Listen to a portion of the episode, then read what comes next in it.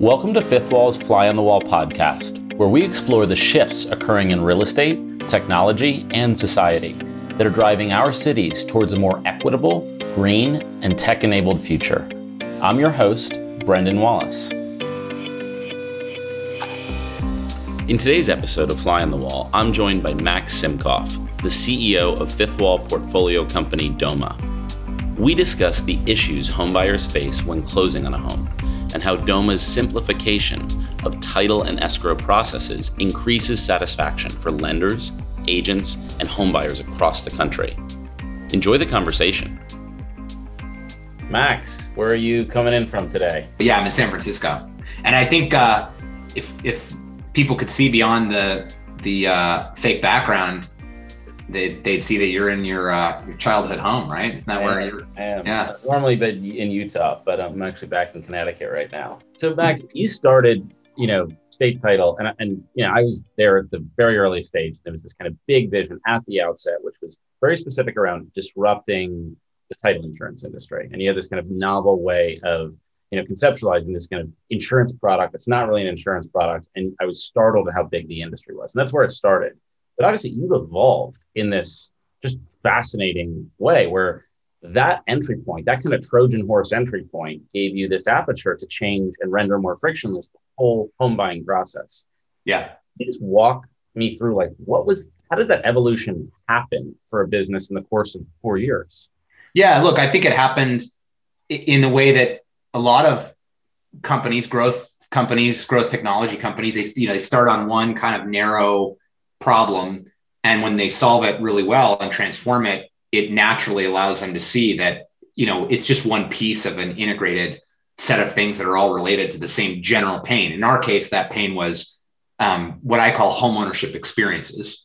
The problem we were solving initially, as you mentioned, was around title insurance. It's this horrendously expensive, ridiculously complicated, opaque end-to-end process that most people don't understand when they're buying or refinancing a home, and you're paying for an insurance product that's effectively the title company doing backwards-looking research to validate that there's no outstanding ownership interest in the home. And when we looked at that very narrow slice of this broader set of things that are involved with buying or refinancing a home, moving into a home, getting that home set up, making sure that the assets in that home are protected, it in the end, when we fixed it using machine learning, we realized that we were fixing one piece of a lot of other things that looked very much the same, right? Old school legacy process laden by regulated infrastructure and just a lot of inertia and goo, right? Yeah. The whole home buying process, right? Soup to nuts.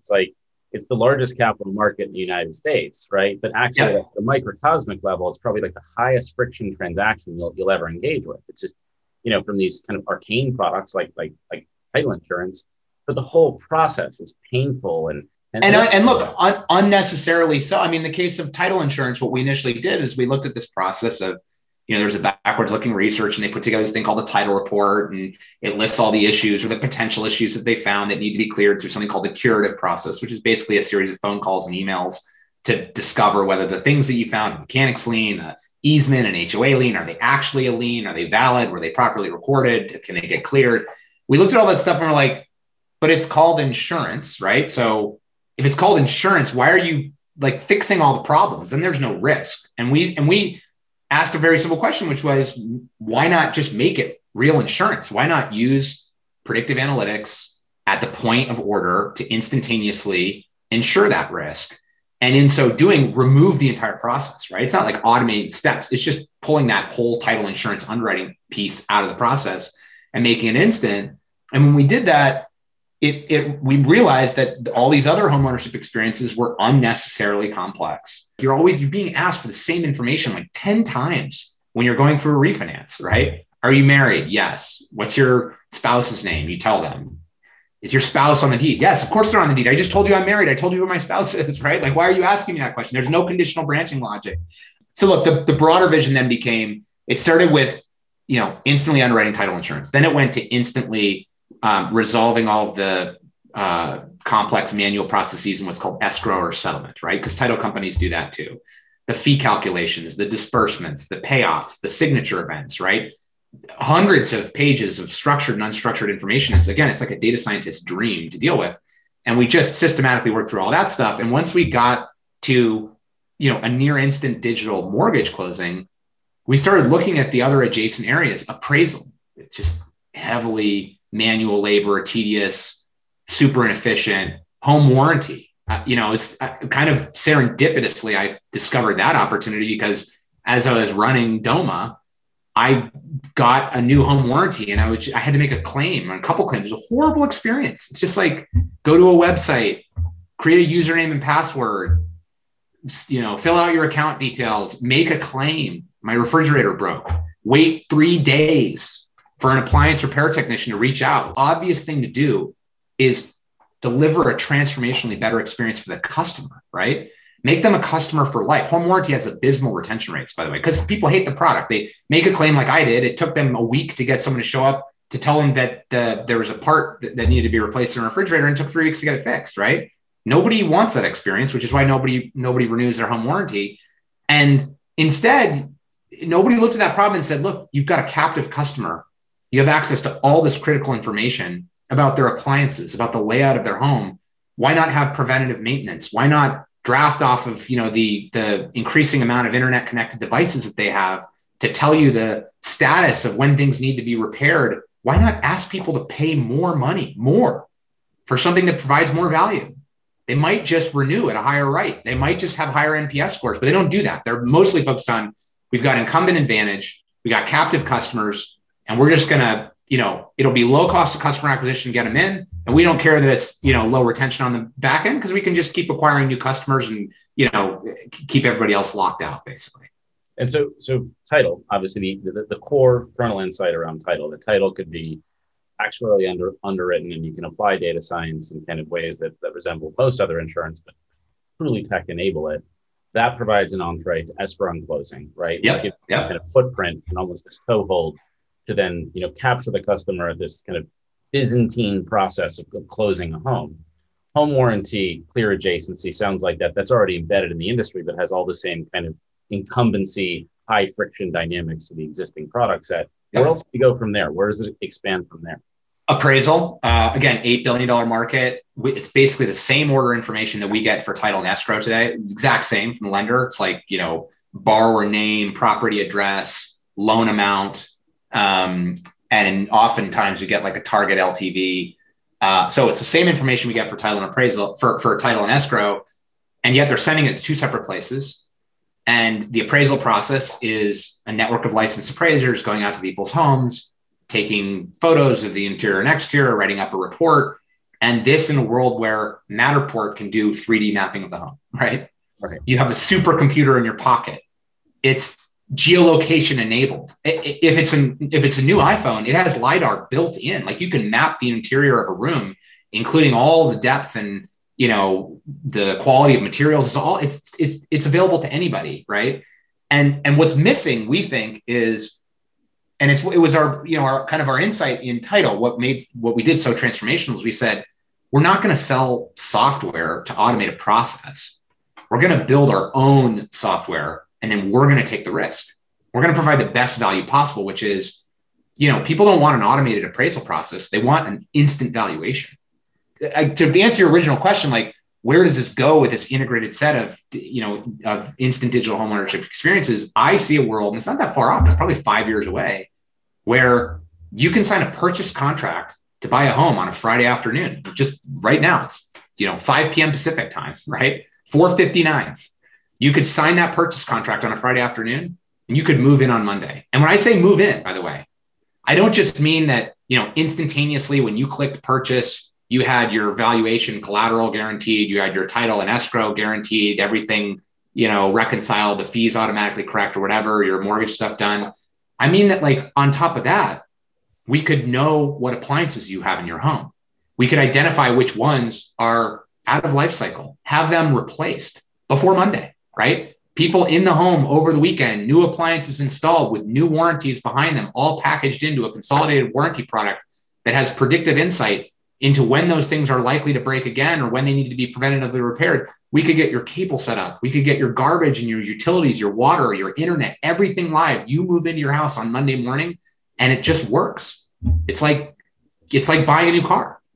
And that's the vision, obviously, right? Of like the one click close, right? The nomenclature, but it almost feels like what you've done is with these component parts that was so balkanized, right? Historically. And it seems like kind of the closing and escrow process was the reconciliation event where they all come together. Your point is, in the end, to the consumer, they're just trying to buy a home and get a mortgage. And close it. So anything you can do to render that more frictionless is better. And, when you think about building that, obviously you're in a really unique position in the sense that, you have a kind of established business embedded in yours, right? Which gives you high margins. And at the same time, you have technology-driven growth, right? You have this kind of dichotomy that most businesses don't, right? Certainly in the category.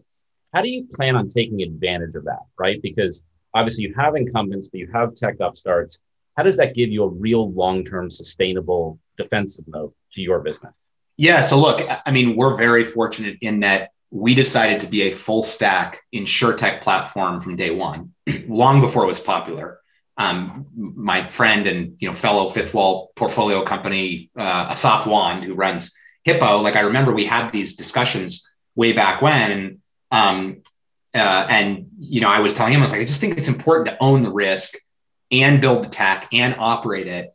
And what that means for us is, as we built scale, we got licensed, we acquired a carrier from Lennar, and this, transformational acquisition that we did, we ended up with a business, as you mentioned, last year, I think our adjusted gross profit margin as a percentage of our retained premium fees, which is effectively our gross margin on what we consider to be our net revenue, it was I think in the neighborhood of, 48%-ish Q1 when we announced our results publicly this year. It came in at, I think, 51%. We did just under $410 million of GAAP revenue last year, just under $200 million of retained premium fees. And so to answer your question, what the advantage that we have is we have all of the distribution, licensure, and scale that is needed to be a national platform with a real competitive moat. When we're selling to mortgage originators now, we have the ability to deliver value in pretty much every state they operate. And that's important to them. They don't want to work with a small upstart company that has 2 or 3 licenses, and it takes years to get them.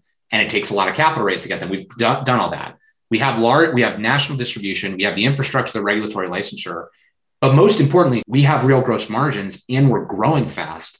And so we have the best kind of capital efficient optionality that any company in our position would have, which is, we have the ability to reinvest the variable profit of the business into our own growth. And now, as we go through completing a SPAC, we will have the benefit of additional capital to invest on a time horizon that, most public companies, quite frankly, would kill to have, right? We're investing for the long term. We're driving towards this vision I mentioned of integrated instant digital homeownership experiences. And we're fortunate in that we're extremely capital efficient. And, we have a going concern set of businesses internally that we can make our growth decisions based on how much we're investing internally versus what we're using from external financing. Having that optionality, I think, not only gives you kind of cash management optionality as to where to actually invest or deploy the capital, but it also lets you really focus on, customer experience in many ways around horizontal expansion, because a lot of those are long-term investments. So you have to maintain that broad vision, and you have to have the capital and the flexibility and the optionality with that capital to realize that, right? And I think what's unique about the position you've sat in for a while is just having that margin, having those kind of competitive moats that are very resembling of what the incumbents have. Well, yeah, there's one key. So the one key difference, again, about our business is, the reason, so in a lot of other, again, growth tech businesses, you mentioned other industries, what's most common is they have to spend a pretty healthy amount of their revenue on an annual basis to drive aggressive growth. And you can see enterprise SaaS businesses where the reason they do that is because the average lifetime value of a customer is high. And so on the front end of that business growing really, really fast for 3, 4, 5 years, they're basically constantly spending 50 to 100% of revenue to drive 50 to 100% top line growth annually. Now, what they're also building is a backlog of recurring revenue contracts that end up being a more accretive kind of long-term cash flow stream for them. In our business, what's interesting is all of the cost structure traditionally has not been in customer acquisition. In other words, the incumbents couldn't grow fast because all of their cost structure is in the back office. They're limited in how they can acquire customers because they're operating this legacy, old school process that's driven by a lack of technology, right? They invest very little in R&D. And so it's like this vicious cycle where because they have all of their cost structure in the back office, they can't invest in growth. What's different about us? They're living hand to mouth on customer acquisition effectively. Whereas for you, it's you can toggle it. If you can expand your gross margin, you just free up more and more to focus on the customer. It's basically what you said, like what you said. It's like you can focus on what makes a better experience for them. You can sell a differentiated solution for them, and you can grow fast without spending the kind of the sheer amounts of your net revenue on an annual basis that you'd have to spend if you were an enterprise SaaS business. Right, you throttle your growth and redeploy that into just CapEx and investment in R&D that like lets you realize this goal. And I think that's exactly because it's always been so striking to us. And one of the things that's also, I think so unique about States Title is from the very beginning, you obviously come from, in your prior experience, and I was in the same space, like, an industry that where we were trying to apply, back then, I think it was called data analytics. Now it's called big data, right? Just use data to do interesting things in industries that don't do anything with data. Certainly that's interesting. So you come from that experience, you see title, obviously title's not doing that, but the kernel insight was so driven by a commitment to leveraging all of this data. Now the aperture's gotten wider, the fairway's gotten wider where you can apply that data to. How are you continuing to build and invest in data science as a driver of your growth? Yeah, it's a great question. And this is something that I am proud that we really from day one have made a conscious decision to invest, to always be investing ahead of where we needed to be, right? We hired a chief data science officer at Doma then, which was then States Title, when we were probably, 20 people or something. We had, of the 20 people we had, there were 4 or 5 of the folks that we had were data scientists.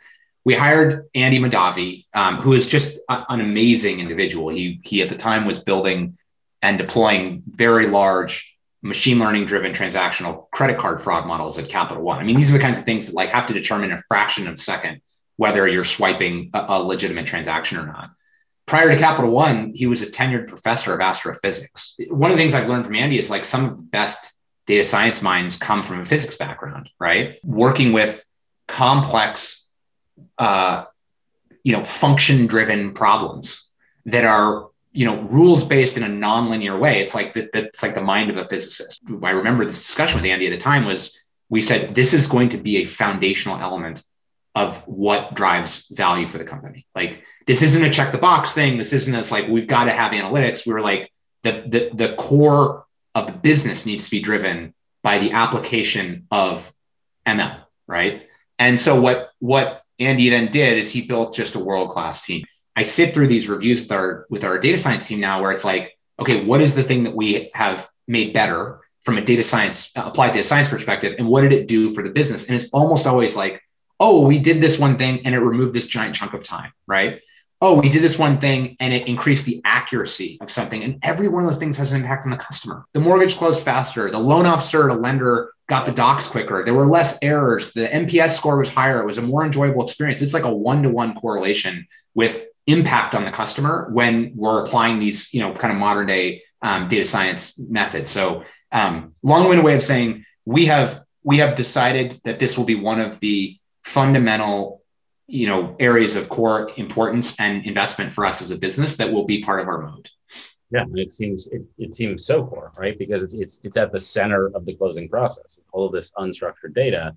And, in your case, I think it only serves that unique distinguishing financial character of being high margin, right? Because exactly as you said, the margin in your space is a function of actually having made those investments in data science, in operations, much earlier on in your business. And now that's affording you the optionality to just reinvest there. And it's just an interesting dynamic when you look at, an industry that's as large as title. Like how large is the title industry in aggregate? $23 billion a year in US residential only title and escrow revenue. It's shockingly large. And then when you start to look at the TAMs of spaces like appraisal, $8 billion, warranties $3 billion, but I would argue that warranties should be 2 or 3x. It's only $3 billion because it's such a crappy product. But the attach rate's low. Yeah, the attach rate's low, and a minority of homeowners participate in it, right? Yeah, I mean, across those three, you're talking about upwards of $35 to $40 billion existing market.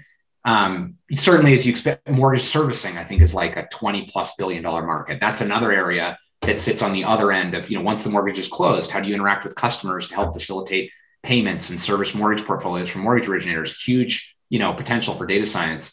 The ingredients that enable you to transform the infrastructure are the things like distribution, like licensure, capitalization. It sounds silly, but to be a title insurance carrier licensed inside of 40 states, I think we need to carry upwards of $40+ million of minimum capital and surplus. That's a hard thing, for a startup to just go out and raise and park on their balance sheet. Yeah. And it's one of the fascinating things I think about the whole category is that does have these clear barriers to entry. Like putting $40 million to sleep is pretty expensive for a lot of fast growing businesses. But you've done it, and at the same time maintain a margin that is very tech-like, right? It's almost software-like in some cases. Yeah. And I think that's what's so fascinating about these industries that are so large, so kind of imminently and obviously disruptable, but have these high barriers to entry that you need to have this kind of unique access point to get in. And I think in your story, starting with title, obviously bolting on kind of an analog business, but then leveraging that the home buyer to deliver a consistently more frictionless experience across all these products they're going to consume. So yeah. By the way, I mean, in the enterprise side of our business, where we're selling at scale some of the largest mortgage originators, we do it at a lower price. That's the other thing. It's amazing what can happen. If you can increase your margin, you can deliver a better experience to the end customer, and you can share some of your margin gains in the form of lower cost to the to the consumer. It's just it seems kind of foreign in some of these antiquated kind of, incumbent legacy real estate spaces, but that's been a key part of our value proposition. Well, we've loved obviously being along for the ride and supporting you. And it's been just so interesting to see the expansion, not only the business, but the business opportunity that's almost expanded in tandem as you've grown and succeeded. Thanks for listening to this episode of Fly on the Wall. All of these episodes and more are available on our YouTube channel. To learn more about Fifth Wall, visit our website at www.fifthwall.com.